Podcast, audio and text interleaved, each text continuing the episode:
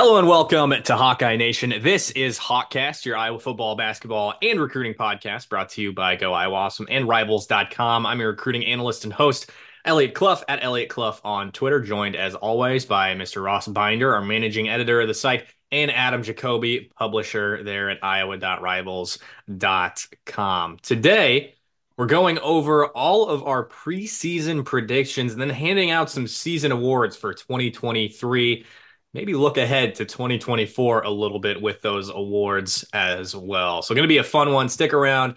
And if you're new to this YouTube page, to our show, hit that subscribe button, drop a like, drop a comment. Tell us, did we miss any awards today? Where were we off in our preseason predictions? Even though we're uh, we're well aware, didn't have all these injuries down on our bingo card, but moving ahead to the episode. Also, if you're listening on Apple Podcast, Spotify, make sure you hit that subscribe button so you don't miss an episode. So let's go over these preseason predictions. We pretty much went over records, but also talked about some underrated players, who was going to lead the team in receptions, receiving, stuff like that. So we typically start off the pod with Adam.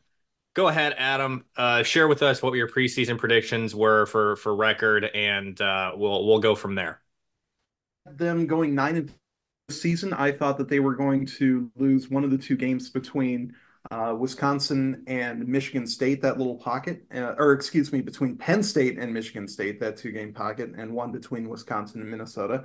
That ended up being true. I thought that they were going to lose one more just because of randomness and because that's sort of how Kirk Ferentz teams operate. And I guess technically you could call that the Big Ten championship game, but uh, no, I, I, had predicted them for nine and three, so they they uh, exceeded my expectations at ten and two in the regular season, and uh, I was, you know, I'm I'm pretty proud of it, all things considered. Even though none of us really could have predicted how Iowa got to that ten and two. Uh, Eliot, what was your prediction? Or uh, you know what, Ross, I want to hear from you too. What was your prediction? yeah, I was also on nine wins. Um, I remember before the season, I, I just couldn't take myself to a 10 win prediction, mainly because of the offense. I wanted to see more from the offense, uh, you know, improvement from last season, which, which we thought we thought last season was the historic rock bottom low for the offense, uh, and yet it was not. And uh, we were surprised uh, to find that the offense could actually be somewhat less productive than than it was, and yet, despite all that, Iowa obviously managed to win ten games in the regular season. So, uh, truly phenomenal accomplishment by uh, the defense, special teams, and then the offense for uh, you know pulling it all together and getting those ten wins. Um, and yeah, like I said, I, I was at nine and three. I had the same losses targeted that you did. Uh, that well, that Penn State game, I did not have a good feeling about before the season. No one really did. Obviously, in the season, I think it went even worse than we imagined. Uh, it was just a really awful game. Uh, and then that Wisconsin Minnesota uh, pocket, like you said, that was going to be a tough one. It was. Uh, and then I just figured, like you, that there would just be one more loss somewhere uh, in that schedule. And I mean, God, they played so many close games, so many one score games. You don't have to work hard at all to, you know, flip one or two things in some of those games, and you could easily find a third loss. Um, but they didn't. You know, those that's just hypothetical. They they won those games because their their close game mojo is is truly impressive under under Ferentz. I immediately, more or less, had them at ten and two. I remember recording this pod. We went through each of the games, and it's just like I think we were all on the same page, and I think almost everybody was on the same page of yeah, they're probably going to lose to Penn State. Yeah, where where it's it's hope for the best, expect the worst going into Happy Valley, right? Or sorry, right? Yeah, for fans. Yeah, I had to think about that for a second. Sorry, guys. Um, so much for speaking and writing for a living. But in that regard, I think I was on the same page as Adam and and Ross. Is that yeah, they're going to go out and drop a game. That's just it's kind of what they do. That's their MO. And they'll bounce back, get to a Big Ten championship, probably lose. Now we didn't know who they were going to face in the Big Ten championship. It was between those three, obviously, Michigan, Ohio State, Penn State. Ended up being Michigan. Didn't exactly expect it to be a pretty game. Spoiler alert, it wasn't. And that's exactly what happened. Here we are. They're at uh, 10 and 3 now after that one, heading into their bowl game against Tennessee in in just a couple weeks now, which uh, of course Adam and I will be headed to Orlando for. Very excited for that. Uh, Orlando in the middle of January, or sorry, in the beginning of January. Yes, please. Uh, very much excited for that one. But ultimately, to get back to the predictions, if we were at a point where or sorry, if we were at the point, if we were at midseason where Cade McNamara goes down and it's Deacon Hill time and we know Cade McNamara is not coming back, that 10 and 2 prediction does not stand. I'll tell you that right now. That does not stand whatsoever. They exceeded expectations on a multitude of levels. Somehow the offense probably could have been worse. I mean, Adam, you said it before we started recording. Deacon Hill could have gone one for 10 instead of three for 10, like he did however many times. So he could have, those tip balls that he had the most turnover worthy plays in all of college football, a lot of those could have been interceptions. A lot of them could have had more fumbles. The offense could have been worse, believe it or not. There were moments where we were sitting there, where I was sitting there and as a person who tries not to swear on Twitter, had to swear on Twitter because of that unbelievable throw that Deacon had to the corner of the end zone to Addison Ostrenga against Rutgers. So there were positive moments in all the hell that was the 2023 season. There were a lot of positive moments. There were a lot of uh, guys that stepped up in the absence of players that went in the first round of the NFL draft. Like this defense became elite as the season went along. They were good to start there were some issues. Nick Jackson, obviously, doing a lot of coverage, still figuring out what he was doing and his assignment. Uh, Jay Higgins taking over right away and doing an incredible job at that Mike linebacker spot. Of course, we're going to talk more about that as we we go into season awards at the in a few minutes actually. But this season was difficult for a lot of reasons, but for them to continue to step up, continue to win games that is such a testament. And we've talked about this before. It's a testament to the leadership on the field. It's a testament to Kirk Ferentz. Like this season was special in a lot of ways for how difficult it was to watch this team, to see them react the way they did to Brian Ferentz after they won the Big Ten championship, to see how they responded after he was determined to be let go by Beth Goetz. I mean, there were so many different things that were positive, encouraging, and fun to watch about this weird, crazy, just absolute insanity that was the 2023 season. I said 10 and 2. I was right. That's okay. That's podcast. Thanks for tuning in. Just kidding. but Ross, or sorry, uh, Adam, it looked like you were going to chime in there.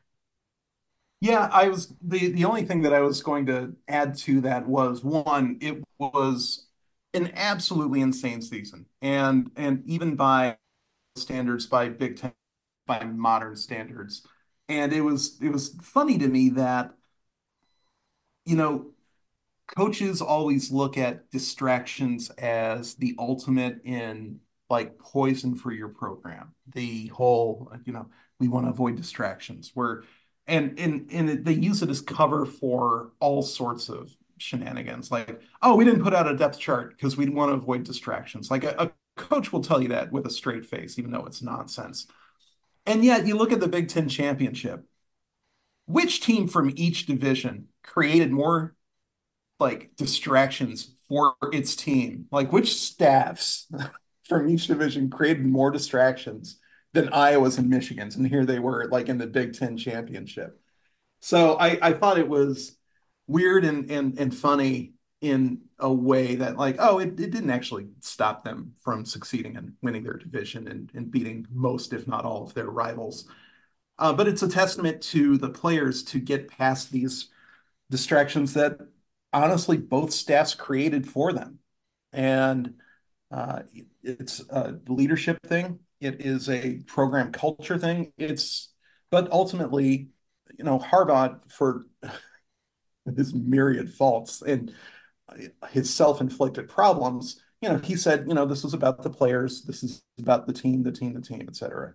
And I think you could say the same thing about Iowa. This was a player-led, uh, you know, exhibition of leadership and focus and keeping their, um, you know, making sure that their goals were still intact over the course of the season. I thought. Yeah, I think it's. I, I think you nailed it, Adam. Um, I, I think that this team. I, I just really feel the need to reiterate something that I said a few weeks ago, and, and I think, truthfully, I don't know that we're necessarily going to give him his flowers, especially in the season awards coming up here soon. But I think so much of it, and we've heard Kirk reference it a little bit here and there too, comes down to Deacon Hill. Mm-hmm. Not necessarily the on-field performance, obviously. Like I said, there were some bright spots, but this dude came out every week, faced the media. Unlike a certain previous Heisman Trophy winner, Caleb Williams at USC, who ducked the media repeatedly this season, which, as a member of the media, I'm going to say it right now, that's bullshit. Deacon Hill didn't do that bullshit. Deacon Hill yep. came out, spoke to us every week, every week, took the tough questions, stood up for his guys, said, and he he he took responsibility for himself. Said, "I got to eat that one regularly," which for good reason. Made some bad throws, right? But mm-hmm. for as much as Kirk didn't want to or didn't put Deacon Hill out there, you know, throw him to the wolves, so to speak. Deacon kind of did that himself and took on the responsibility of those bad throws. Said, "Okay, that's mine. That's mine to fix." Or I gotta gotta make plays for these guys. To me, this ten and two season, obviously, you point to the defense, you point to Jay Higgins, you point to Sebastian Castro, you point to all these guys who did so many great things. Logan Lee on the defensive side of the ball, to Addison Ostrenga stepping up at tight end, the Kaleb Brown coming in. But this, to me, is a testament to the team of of course, to Kirk, of course, but to Deacon Hill, truly, like I, I mean that sincerely. And, and and Kirk said it uh, in reference to Deacon. He's like the guys just respond to him. They just respond to him, and it's tough not to. I mean, we've said it as well on the pod. It's like when Diante entered the portal, Diante Vines entered the portal. He's a guy who's tough to not root for, and it's the same thing mm-hmm. for Deacon. He's just a, a guy you like being around. He's he's great media availability. Uh, you can tell his teammates love him. He went on that Instagram live with Kaleb Brown and Caleb Johnson that that yeah. you watched, Adam. And to have that gravitas, that personality, that does a lot for you as a quarterback. To get guys to rally around you and to want to win for you and perform for you. Eh, eh, it's it's it's different. It takes that team to that ability of staying together and succeeding when a lot of other teams fall apart.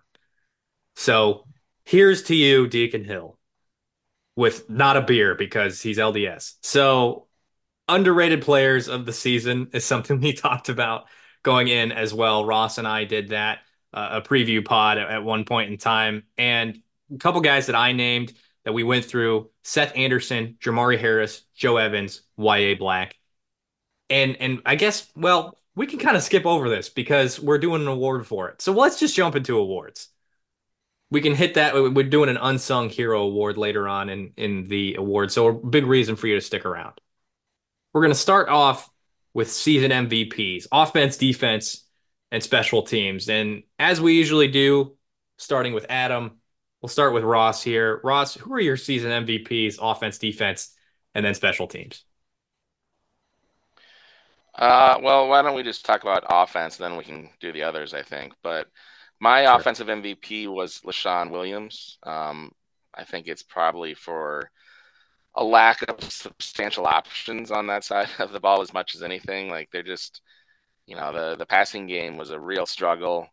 Um, you know, we, we talked about the preseason predictions, and like no, before the season, if you told me that Iowa's you know preseason starters at quarterback, running back, uh, uh, and tight end, top two tight ends, would all miss substantial time this season, uh, I would not have picked nine wins. I would not have thought ten wins wasn't you know remote possibility. And yet, you know, we know all all those guys missed time, a lot of time, and Iowa still found a way to win uh, nine, 10 games. And on the offensive side of the ball, I think Leshon Williams' emergence was huge. He was the guy that was penciled into the number two spot uh, to start the season.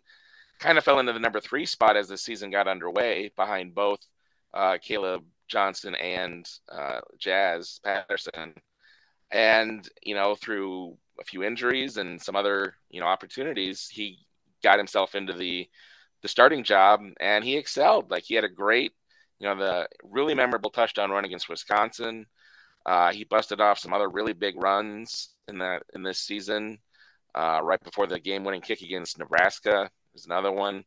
Uh, he was just a really, you know, phenomenal, uh, tremendous uh, season for him, and the Iowa offense needed, you know, someone to step up, and he absolutely did this year. I thought.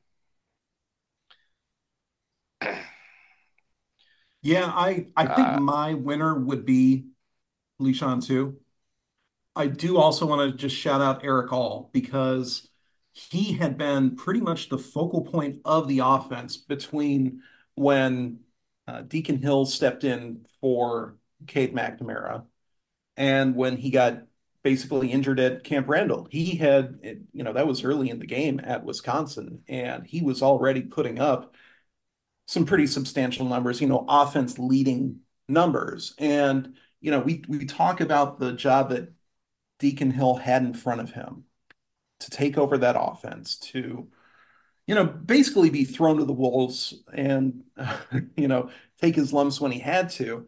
And the fact that he had all around as sort of his safety outlet, uh, as a reliable number one receiver that he could trust in those first few weeks, I think was tremendously helpful for Hill and for the offense just to weather that early storm and, and get him to the point where he could feel confident lining up under center and he could, you know, have a reason to believe that he could win against tough opponents and and in tough environments like Camp Randall. So uh, shout out to Erick All. I, you know, again, I think Leshon is the right choice for offensive MVP, and I'm not even sure it's that close. But one of the reasons that it's that close is that All got injured, and so I would say, at the very least, Erick All is my first half season MVP, and I, I just want to make sure that he got a little bit of recognition there. Yeah, I, I think that yeah, Leshon is the only choice, right? Like Yeah. I I I don't know who you go to that was as consistently productive as Leshon was throughout the season. Obviously, it was it the Iowa State game where he didn't like play like at all? I think that I think it was that game. Um, came back against Western Michigan, was super productive. Uh, had a touchdown on the ground and through the air, I think, on that screen pass that he took, and I think Diante Vines had a really big block down the field, if I'm remembering correctly. Um, obviously, Caleb Johnson gets hurt, doesn't play a few games. Jazz Patterson gets hurt. Cade McNamara goes down. Luke Lachey goes down. Erick All goes down clearly you're not getting a ton of productive production from your wide receivers uh, until Kaleb Brown later on in the season didn't have his first catch against against or excuse me until they played Northwestern and he wasn't even wearing his traditional number. So like I, I think Leshon is the is the only choice, right? Like I I mean unless you want to go with an offensive lineman, but I wouldn't exactly go with an offensive lineman. So I think referencing Erick All is really important because he was the safety valve for for uh, Deacon early on in the season, especially when when Cade went down. But obviously when Cade went down, but it could have been Luke Lachey, could have been Caleb Johnson, could have been, but you know, coulda, woulda, shoulda. Uh, that'll only do so much for you. But let's go defensive MVP, Ross. Yeah, defensive MVP. Now that's a tough one because you have a lot of good options there. Um, because that was again another phenomenal defense put together by by Phil Parker. Um, you know, I don't. There's a few ways you could go here. Um, I'm going to go with Jay Higgins because I think he was the engine of that defense. Um, I mean, just a spectacular amount of tackles, which, you know, part of that is the way the Iowa defense is run. Um, it, you know, tackles flow to the linebacker positions. Obviously, the defense was on the field a lot this year because of offensive struggles. So, so one hell of a sure tackle. Uh, he made just a lot of big plays. And just from an organizational standpoint, you know, the Mike linebacker gets the rest of the defense uh, set up and and gets everything put together and gets everyone moving in the right direction. Higgins did a phenomenal job of that. I mean, this was his first year as a starter. He obviously watched and learned from Jack Campbell the last couple years, but it's a it's another thing when you're actually thrown in there and you have to make the plays yourself and make the calls yourself. And he did an incredible job on a defense that had you know just the smallest margin of error possible because of that offense. You know, the offense was not going to give them much help, so the defense had to be phenomenal, and they were phenomenal, and Higgins was a huge part of that. Uh, what about you, Adam? Yeah, I, I agree. There are so many candidates to choose from. From a production standpoint, Higgins is the MVP, and and like you mentioned, not only is his job to make tackles, but as the Mike, he's making calls for the defense, especially for that front seven. He is the vocal leader of that defense. He's, you know, he has to replace everything that left with Jack Campbell. And the coaches will tell you that, well, you know, it's not quite that simple, et cetera. There is, you know, he doesn't have to be Jack Campbell to be successful at the Mike. But again, a whole lot of stuff walked out that door with Jack on his way to Detroit. And the fact that Jay kept this defense on the same page, was as productive as he was. And on top of all that, you know, also a guy that meets with the media every day, also a guy that talks about, you know, holds himself accountable as well as his teammates, right? Sets that example for the program, for the defense, for the linebacker room. I thought he did an incredible job of that this year. One other person that I'll shout out, while I acknowledge that my defensive MVP is Jay Higgins, uh, I'll shout out Logan Lee because I think a big part of Iowa's resilience is that player led culture. And every time that we talk to Logan Elliott, you know, how often did we hear about don't give up? How often did we hear about, you know, noses down, we we keep our eyes on the goals and um, you know the the focus that he brought, the accountability that he offered to his teammates, and again, we're talking about a heck of a player too. Uh, productive, did his job even in ways that don't show up on the stat sheet. You know, you talk about the, uh, the Hawkeye culture, the uh, everything that um, you know I was able to sell to these kids, to these recruits, etc.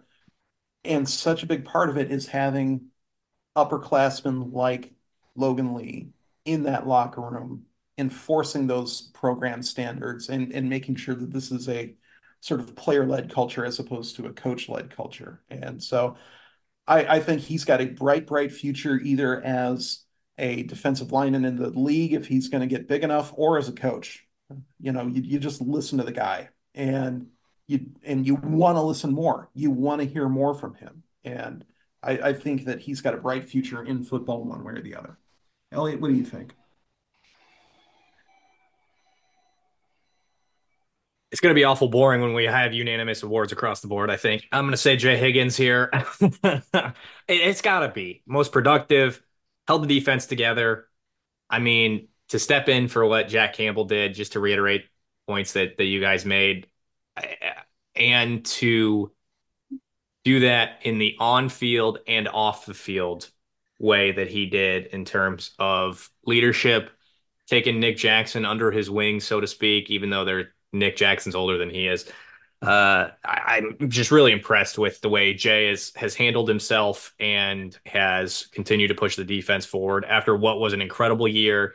He steps in from that Leo spot to to be in the Mike. There was conversation about Nick Jackson being the Mike uh, coming mm-hmm. in, and nope, Jay held it down, and there wasn't any internal issues with that.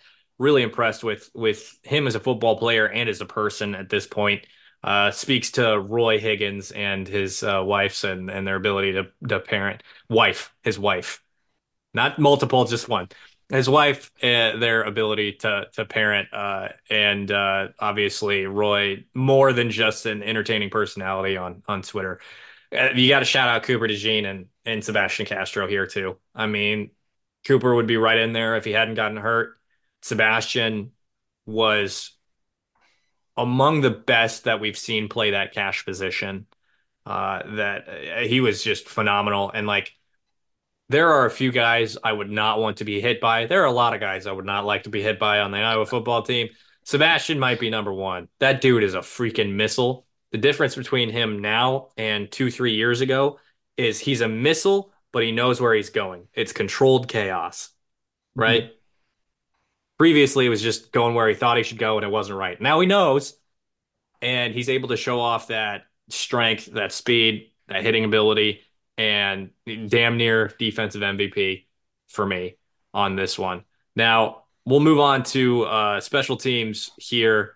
Um, oh, by the way, uh, before we do that, All American status for both uh, Cooper and and for Jay Higgins here Got to shout them out. Um, All American status coming in on unanimous for Cooper DeJean and for I'm assuming our our next award winner for special teams MVP, Tory Taylor, uh, Donald Trump's favorite college football player, even though he might not know that he's from a different country.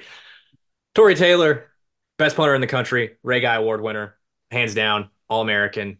Not, cl- I mean, like Drew Stevens struggled at points this year. Marshall Meeder had that incredible kick. Cooper DeJean had what should have been two punt returns for a touchdown and giving Iowa its 11th win on the year, but it's Tory Taylor, the best punter in the country for the brand, all that stuff. Iowa legend, Joe Burrow treatment, like give him his flowers. He's earned every single bit of it. Tory Taylor is a legend in Iowa City, and he is my special teams MVP for 2023. Yeah, I mean, I'm not going to disagree with one word of that. I mean, he he's on the verge of set of breaking a record that is 85 years old, which is the uh, most punting yards in a season. Like that has that record has stood since 1938, I believe. Um, and obviously, part of that is down to the offense. They give him a lot of opportunities, whatever. But you know, it's also because he's really, really, really good at what he does, and he's a phenomenal punter. Um, he's very consistent, and you know Iowa talks all the time about complementary football, and he is such a big part of that. You know, his ability to flip the field and help Iowa get better field position, and you know work with the defense. Um, and hopefully set up the offense to have a little bit easier time trying to score. He's a huge part of that, and his kicks uh, do such an incredible job of of setting Iowa up and helping uh, this team score points. It's it's remarkable, and uh, yeah, I mean, off the season, off the field, he's just a really good dude. Uh, you know, just such a deserving Ray Guy Award winner. Just you know, if anybody else won that award, it was going to be such an incredible injustice because Taylor's been uh, just so phenomenal this year. Uh, Adam, what do you got? Well, we're we're talking about from a production standpoint, one of the best punters history of college football. That's just from a numerical Goat. standpoint. Goat. What he actually accomplished on the field, the way that Iowa was able to use him as a weapon. Uh, I wrote this after he won the Ray Guy Award. You can directly, directly tie 58 points that Iowa scored two punts that Tory Taylor kicked. Like within three plays of one of Tory's punts pinning an opponent deep, Iowa had either scored or taken the punt back uh, deep into the territory, had had forced a turnover within the five or within like the 10 yard line. Like those are plays that the Iowa defense made immediately after a Tory Taylor punt inside the 20. And if you even blur those lines a little bit, you can get that point total up to the 90s. But some of it's just sort of wishy-washy in a fight I don't want to have. So I just said 58. But the point is, Iowa scored so many points off of Tory Taylor punts that you can't like Iowa fans only get so mad when it's fourth and three inside the you know opponent's territory, you know, at the at the 41 yard line, and Tory Taylor walks out there. If it's any normal punter, Hawkeye fans are upset. But it's Tory. And Hawkeye fans are excited because they know that he's going to put that ball deep. He's going to do something special. Like it's, and he's got Cooper DeJean as the gunner most of the time, who's able to clean up everything that's coming down. And before that, it was scary Terry Roberts. Like Iowa had two guys who ended up being legendary gunners. How many other programs in college football over the last 10 years, especially, can name one guy who got popular off of being a gunner? You know, that is.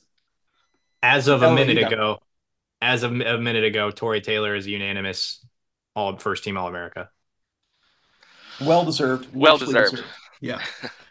uh, I'll just say, I really, I really thought at this point about four weeks ago, I thought it would be Tory and Cooper sharing this award because, gosh, Cooper was doing things from a returner standpoint that were on par with Tory as a punter and making plays out of absolutely nothing but he had that Minnesota one taken away from him on what remains one of the most egregious oversteps of referee authority that we've ever seen. Uh, full stop. That rule just needs to be changed, and and the Big Ten doesn't need to debase itself by saying, "Well, if you look from space, it's clearly right." That shouldn't have happened, and the injury took away the end of his year. And at the end of the day, the best ability is availability and Tory always had that. So I would say, you know, Cooper DeJean it's going to be also also named unanimous All Amer- First Team All America. Sorry, yeah, had to yeah, interrupt and, you for that and, one, Adam. I am please interrupt me for news like that every single time.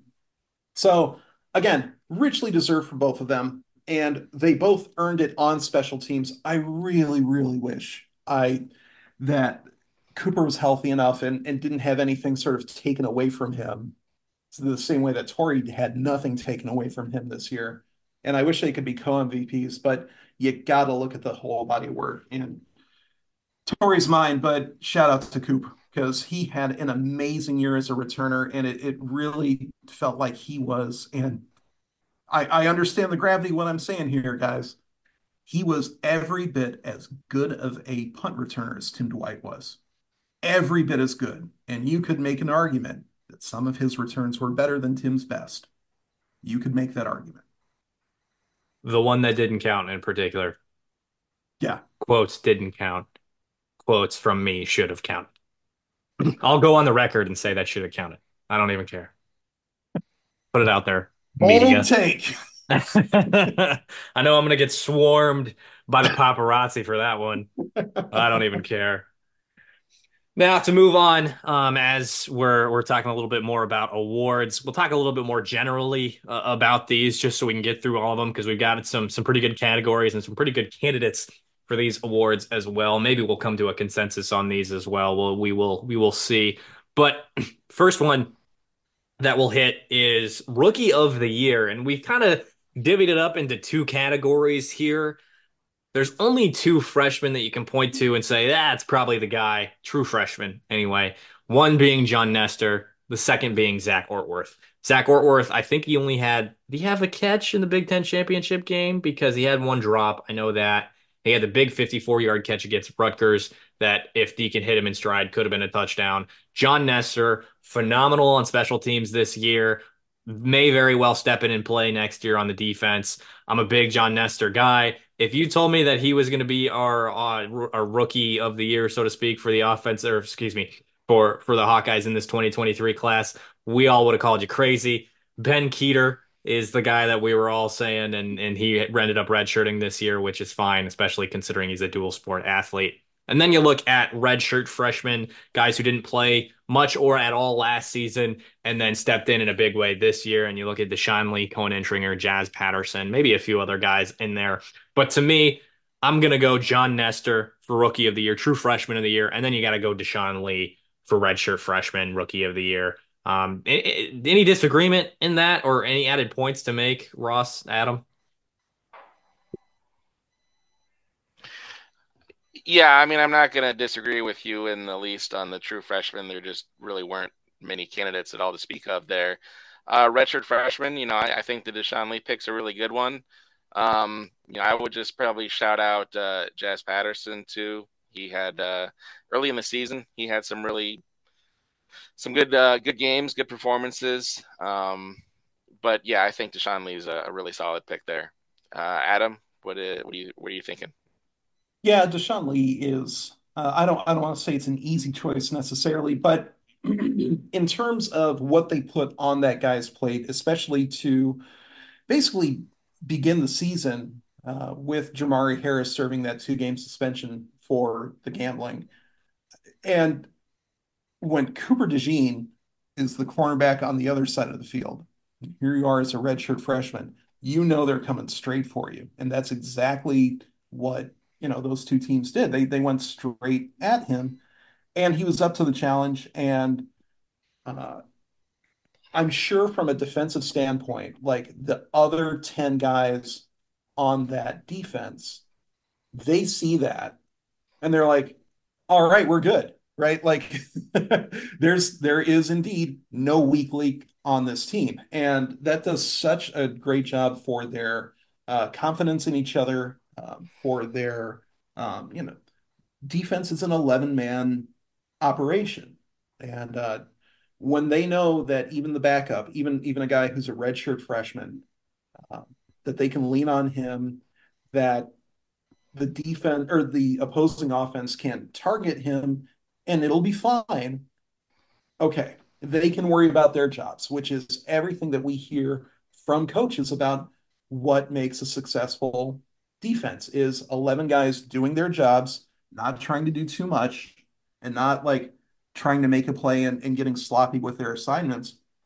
When you know that the backup cornerback, the guy who's getting throws that they don't want to throw at Coop, when you know that he's taking care of his job, you don't have to change anything about your assignment. And that makes it so much easier for the defense. So, yeah, I, I think he's a walk in terms of the um, redshirt freshman, newcomer of the year, and then yeah, just not a whole lot to choose from in, in terms of the true freshmen. So Nestor, yeah, Ortwerth, yeah, I, you know, Ortwerth was pressed into a little bit more in terms of like the all right, this is you, you, these are big boy minutes, these are big boy snaps. You're in Camp Randall, and he did a bit, but you saw him improve as the season went along too, and and it was nice that um, Ostrenga and Stilianos came back from injuries. Their injuries were minor enough that Iowa didn't have to lean too much on Ortwerth and were able to let him, you know, pick his spots, play to his strengths a little bit more. And you saw him really thrive in that like number three tight end role. And I, I think that we'll see him make those strides as his Hawkeye career goes along. But yeah, I'm I'm in pretty well lockstep with you guys on this too. Out of transfer of the year, of which I'll go right back to Adam. I think these are this is a really easy choice. Adam, who do you have? Maybe make me look stupid here because I really think there's only one option, and uh, I'll divulge who that is once you tell me who your choice is. Honestly, there's a few choices here that that you could go with, but in terms of the guys who are able to stay healthy, that is a tragically big part of this one. You got to look at Nick Jackson, right? Uh, it he was pressed right into the starting lineup of a defense like this. It's a uh, a terminology that is new to him, you know, brand new coordinator, and you really don't have a whole lot of margin for error. And that's so tough to just walk straight into. And yet, Jackson did his job great and was super productive right alongside Jay Higgins. And the fact that Higgins and Jackson got along so well, so quickly, had to be a huge part of why he was able to be productive so quickly, right? There, there was no static to to get him involved in the program. Uh, you know, he when we talked to him, he looks and sounds like he's been in Iowa City this whole time. And, and I'm not really sure how to quantify that, right? It's it's just like he fit in so well to the culture, to the production, to the standard of play. I mean, he just seems like a Hawkeye. And Eliot, I really hope that's who you're referring to. yes, yes, can confirm Nick Jackson, only choice. I mean, could have been Erick All. Unfortunately, mm-hmm. injury. Maybe, I mean, I, I, you can't. If yeah, yeah, right, right. Could have been potentially Rusty Feth, but I think we needed more from him early on in the year than. But he d- did definitely gradually get better and became really, really good at that left guard spot. Really important for the offensive line, a piece of consistency when there was a lot of injuries all over the place. May very well could have been Daijon Parker if that injury never happened in in the spring. So. Yeah. Um, I, I, think Kaleb Brown starts to get in that conversation later on in the year, but when you only have however many games of production, um, though he did play well in those games and he did become a focal point for the offense later on. Um, I think that's a conversation to be had next year, though he won't be considered a transfer necessarily anymore. Um, at least in, in, in, this in the terms of this this award, um, it's got to be Nick Jackson, just based on what he did, especially in the absence of Cooper and how much the off or excuse me the defense made an emphasis on getting to the quarterback, and he was used in blitz packages a lot. Should have had that interception in the Big Ten championship. That could have been huge. Um, but overall, just phenomenal, a phenomenal year. There's been some conversation about because of the fact, and I'm referencing Hawkeye of the Storm here, Corey Brada, had a conversation with Brad Heinrichs, and, and we spoke about this on the Voice of College Football recently, that uh, they're trying to seek an extra year of eligibility for Jackson because of that shooting that happened in Virginia. Um, and with when he was still part of the football team, they granted those seniors an extra year of eligibility because they canceled the remainder of the season. So they are seeking a um, an extra year of eligibility. Awful circumstances, obviously, tragedy potentially uh, another year for Nick Jackson. We'll see how that that shakes out, but um, that is that is a possibility at this rate. We we don't know the the end uh, the end result for that quite yet. Ross, transfer of the year. Yeah, I mean, I'm I'm in agreement with you guys. It's Jackson. Like he is the best case scenario, I think, for you know a transfer. You know, you bring in someone from a uh, another program like that. He hits the ground running from day one. Um, you know, has a couple hiccups maybe early in the season, but you know gets over those real fast. Was really good, and by the end of the season, I mean, he was just playing at such a high level. Uh, he, like Adam said, he looked like he, you know, Adam referenced the fact that he sounded like an Iowa guy that had been here for years. He played like an Iowa guy that had been in Phil Parker's defense for several years, and he hadn't been here. You know, he got here uh, last spring, so like you know, he he picked it up really fast, was really good, was really productive. Uh, you know, there's nothing more you can ask for from a transfer than what Nick Jackson gave you, I think. Uh, you know, you mentioned Erick All too. It would have been really interesting if All hadn't gotten hurt because the way he was he was tracking in terms of production, especially after Lachey went down, you know, he was obviously going to be Deacon's uh, number one, number two, and number three targets in that passing game. So if he stays healthy, he would have had a, a pretty pretty big year, I think, in terms of offensive production. And then you'd have an interesting, I think, debate between him and Jackson, but in a different world. That we lived in and uh, we live in now. And uh, in in that world, it's got to be Jackson. He was he was tremendous. So, Adam, you had something. Yeah, there there was one thing that you said that um, I I just wanted to um, put a pin in real quick. You, you mentioned that Nick Jackson's season was sort of a best case scenario for a transfer, and I think that is absolutely right. And uh, it it also sort of highlights how much of a like not best case scenario so many of Iowa's transfers had, and yet they still had really impactful seasons too, right? But you, Cade goes down, all goes down. Feth takes a while to get into that rotation. Kaleb Brown really takes a while to get into that rotation and, and sort of, I, I don't want to say gets helped out by Diante getting that injury, but gets pressed into action as opposed to, you know, just being elevated into it all on his own. But yeah, there there was no situation where you're like, ah, you know, I feel bad for Nick Jackson. Ah, you know, if only something else had like there there there's nothing to regret there. He had just a knockdown, drag out, successful, productive season. And uh, that is exactly, you're right, Ross, exactly what you would want from a transfer. Just want to say that. That's all.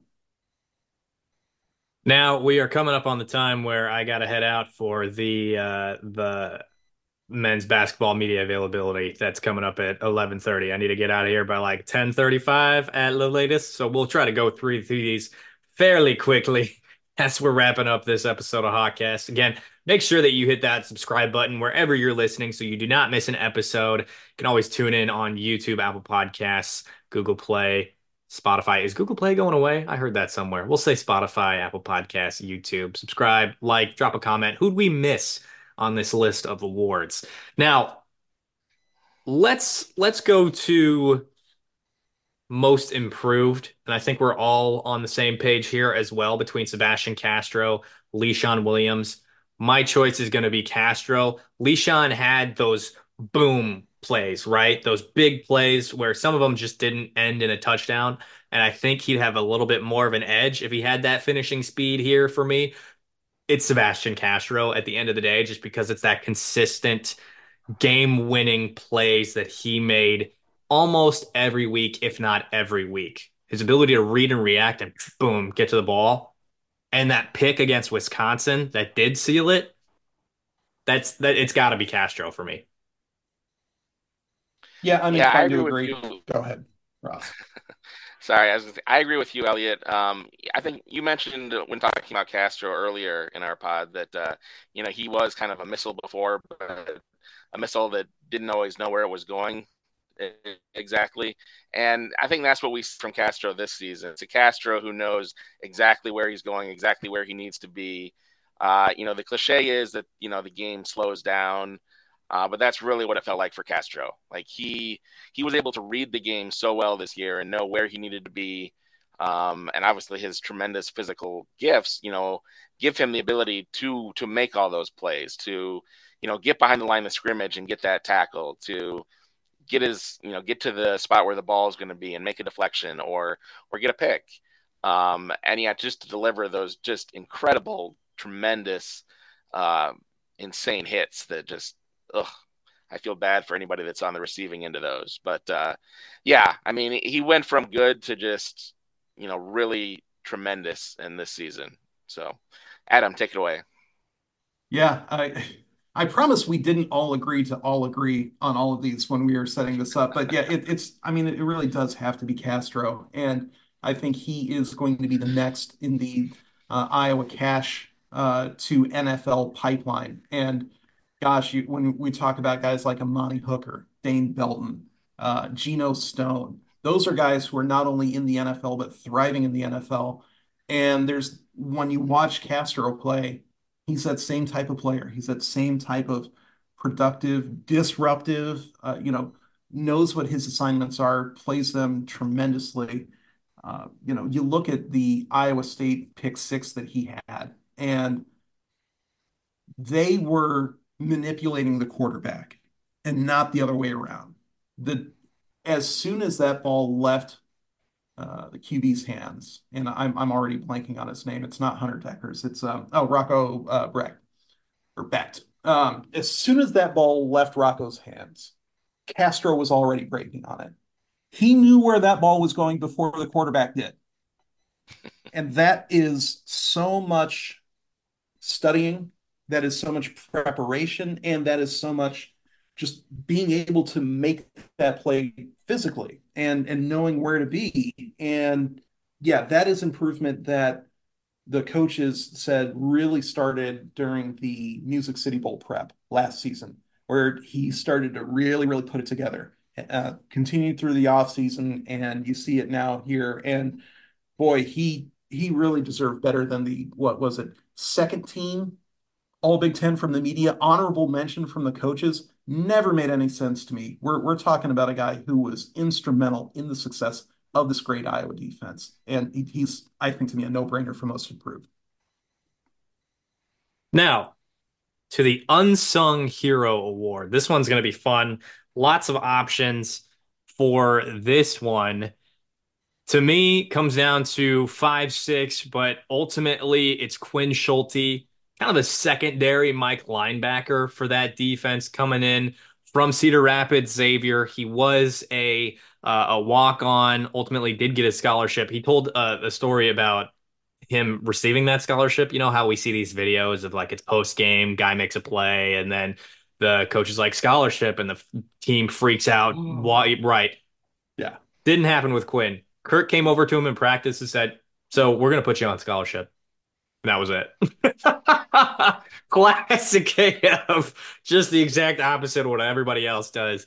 Um, but Quinn had a couple opportunities for some picks this year that I would have loved to see him uh, come down with. I've enjoyed my interactions with Quinn. He's another kid that's that's easy to root for, especially being a former walk on. He's got that former quarterback connection like Cooper and like Sebastian and um, he was really important. He is the safety valve for the defense because that's what that that's what that free safety position is at Iowa. So you wait back, you're the last line of defense, you make the tackle, you prevent the big play. He did that all season. Quinn Schulte, he's he's not going to be a guy that racks up a ton of stats. He's not a guy that you necessarily want to rack up a ton of stats unless he's able to get a pick on an overthrow or something like that, which he did have. Nearly returned it for an interception, right? Was that against Illinois? It's towards the end of the season, right? Yeah. Yeah. Yeah, we, we were so, on the field for that one. Yep. Yeah, yeah, yeah. That's what I thought. So um it, it's Quinn for me. And and lot though there are a lot of options. I'll go to you here, Adam. Yeah, I would I'll say Connor Colby and Connor is also sort of a stand-in for the offensive line as a whole, but I mean, gosh, you you talk about what sort of strides that the offensive line has made, and Colby in particular. He is, uh, you know, he was sort of a ultra uh, steady presence on that line, and they really needed that. You think about two years ago when Michigan was playing at Iowa, and Colby was a true freshman, and by the end of that game, Michigan was picking on him, teeing off, and he's giving up like sacks on consecutive plays and that was the sort of performance that could really demoralize a kid. And, you know, Kirk mentioned after the game, you know, one of our kids, you know, wasn't having his best day out there. The fans wanted Colby sent out, not a D1 kid, right? That the the reaction to him getting big boyed by Michigan was not pretty. Keeps his nose to the grindstone, keeps working hard. And the offensive line ended up being the rock of consistency for the Iowa offense this year. And after the last two seasons, it's a little bit terrifying uh, from, you know, for fans. And yet you see what they did, and it's undeniably true. Like this, the offense really could have been a whole lot worse if the line hadn't improved. So I'm just, I'm just going to use Colby as uh, sort of like the A1 of that as sort of a stand in for the line as a whole. But we saw such improvement from him. We've seen sort of that jump up in maturity from him too when we talk to him. But yeah, uh, I, I the amount of improvement we've seen out of Colby and the line as a whole can't be understated. So I wanted to make sure that there was that shout out too. Uh, Ross, what did you think for most improved? I mean, I, I, I like your guys' picks. Um, like Eliot said, there's a lot of really good choices here. I'm going to go with Ethan Hurkett. Uh, yeah. What? Sorry, I'm gonna go with Ethan correcting myself. Yeah, I'm gonna go with Ethan Hurkett on the defensive line. Uh, just you know, there were uh, a lot of good guys on the defensive line, a lot of guys that maybe bigger names, splashier plays. Uh, although by the end of the season, Hurkett was making some pretty splashy plays. I mean, he, he gets the interception uh, against Nebraska that sets up the game-winning kick. So, but you know, just one of those that you know just does his job, finds a way to be in the right position to make the play. Uh, just a really steady performer on that uh, very good Iowa defensive line, uh, and a guy who I think has really just been making some really nice strides, and uh, you know should be entering his best best period in the program, which is exciting to think about.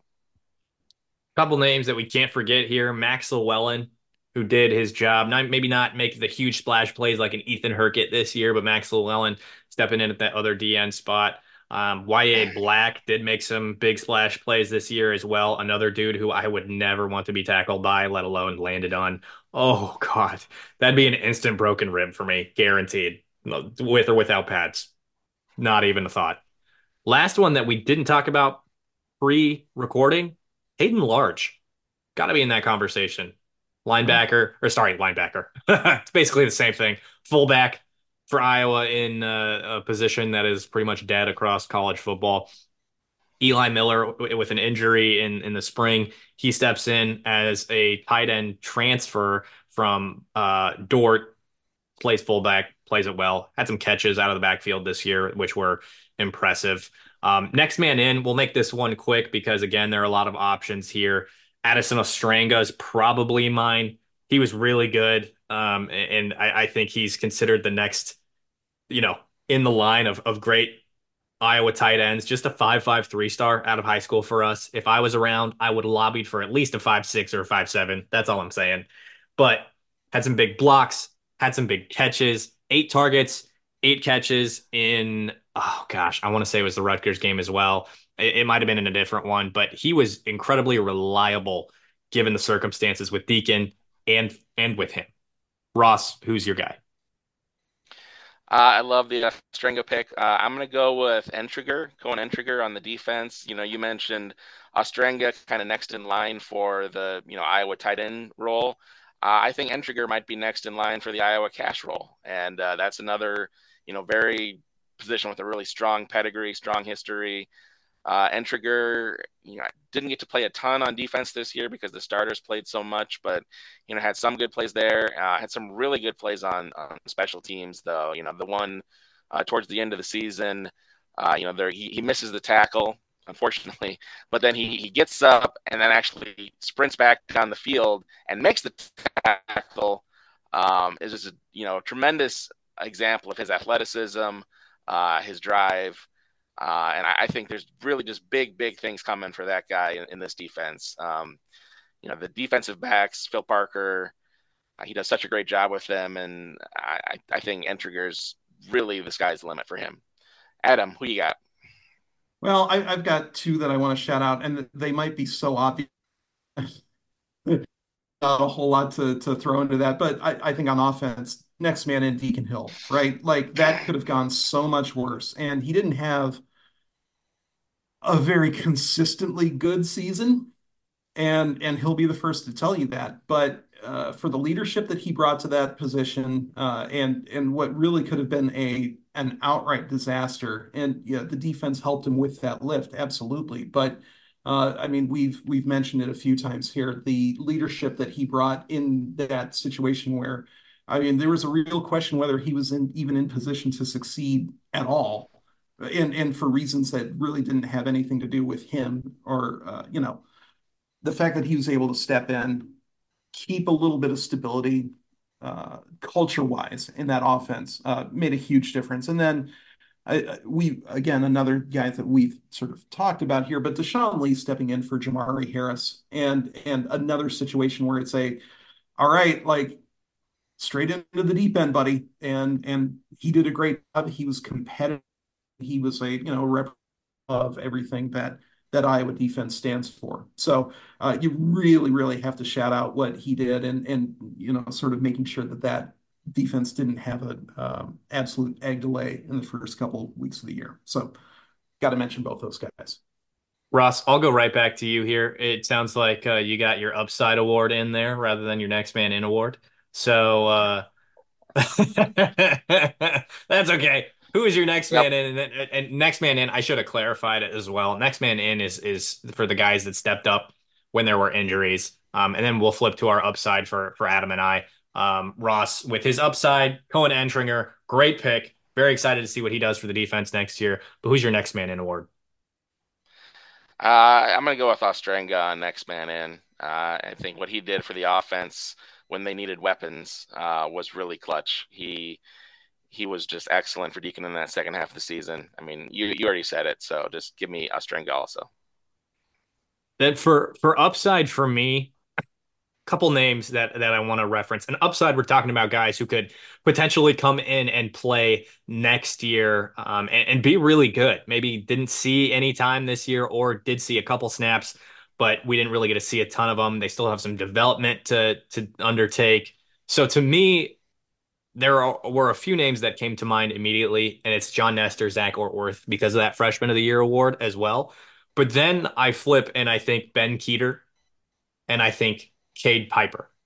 Ben Kueter, because we don't know what's happening with that linebacker spot. Nick Jackson in particular, Jay Higgins, whether or not he's decided to lead for the lead for the NFL, and then of course in that Leo position, um, Kyler Fisher is moving on as well. So Ben Kueter, a redshirt freshman who could very well step up and play that linebacker spot next year. Cade Piper, left guard, is going to be open uh, more or less with with Rusty Feth and, and Nick DeYoung moving on. So Cade Piper, a guy who will definitely be able to step in and compete for that spot. And then lastly, Brian Allen, who was really good at Kids Day this last year. I would like to see him come in and and uh, contribute at defensive end, especially with Joe Evans moving on um, and graduating. Adam, who are your uh, your upside awards going to this this uh, episode here?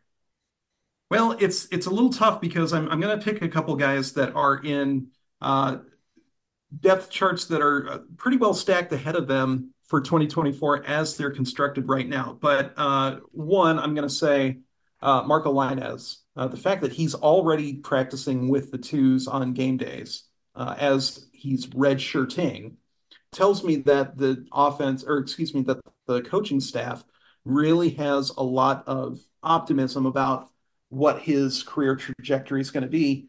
And you could really make the argument that when next season starts, you know, we might still see Lainez practicing with the twos. Is you know, if that off season uh, ends up being productive for him, and if he gets an offensive coordinator that frankly knows how to use him, and so a little bit of uncertainty there. But in terms of what Lainez brings to that position, that dual threat capability, that work that he's done, uh, even as a high schooler, I, I think that his upside is going to be huge, and he might be that ultra productive quarterback that really sings in an Iowa offense. And then also, you know, talk about guys with guys in front of them, but Kamari Moulton, TJ Washington, that that pair of true freshman running backs.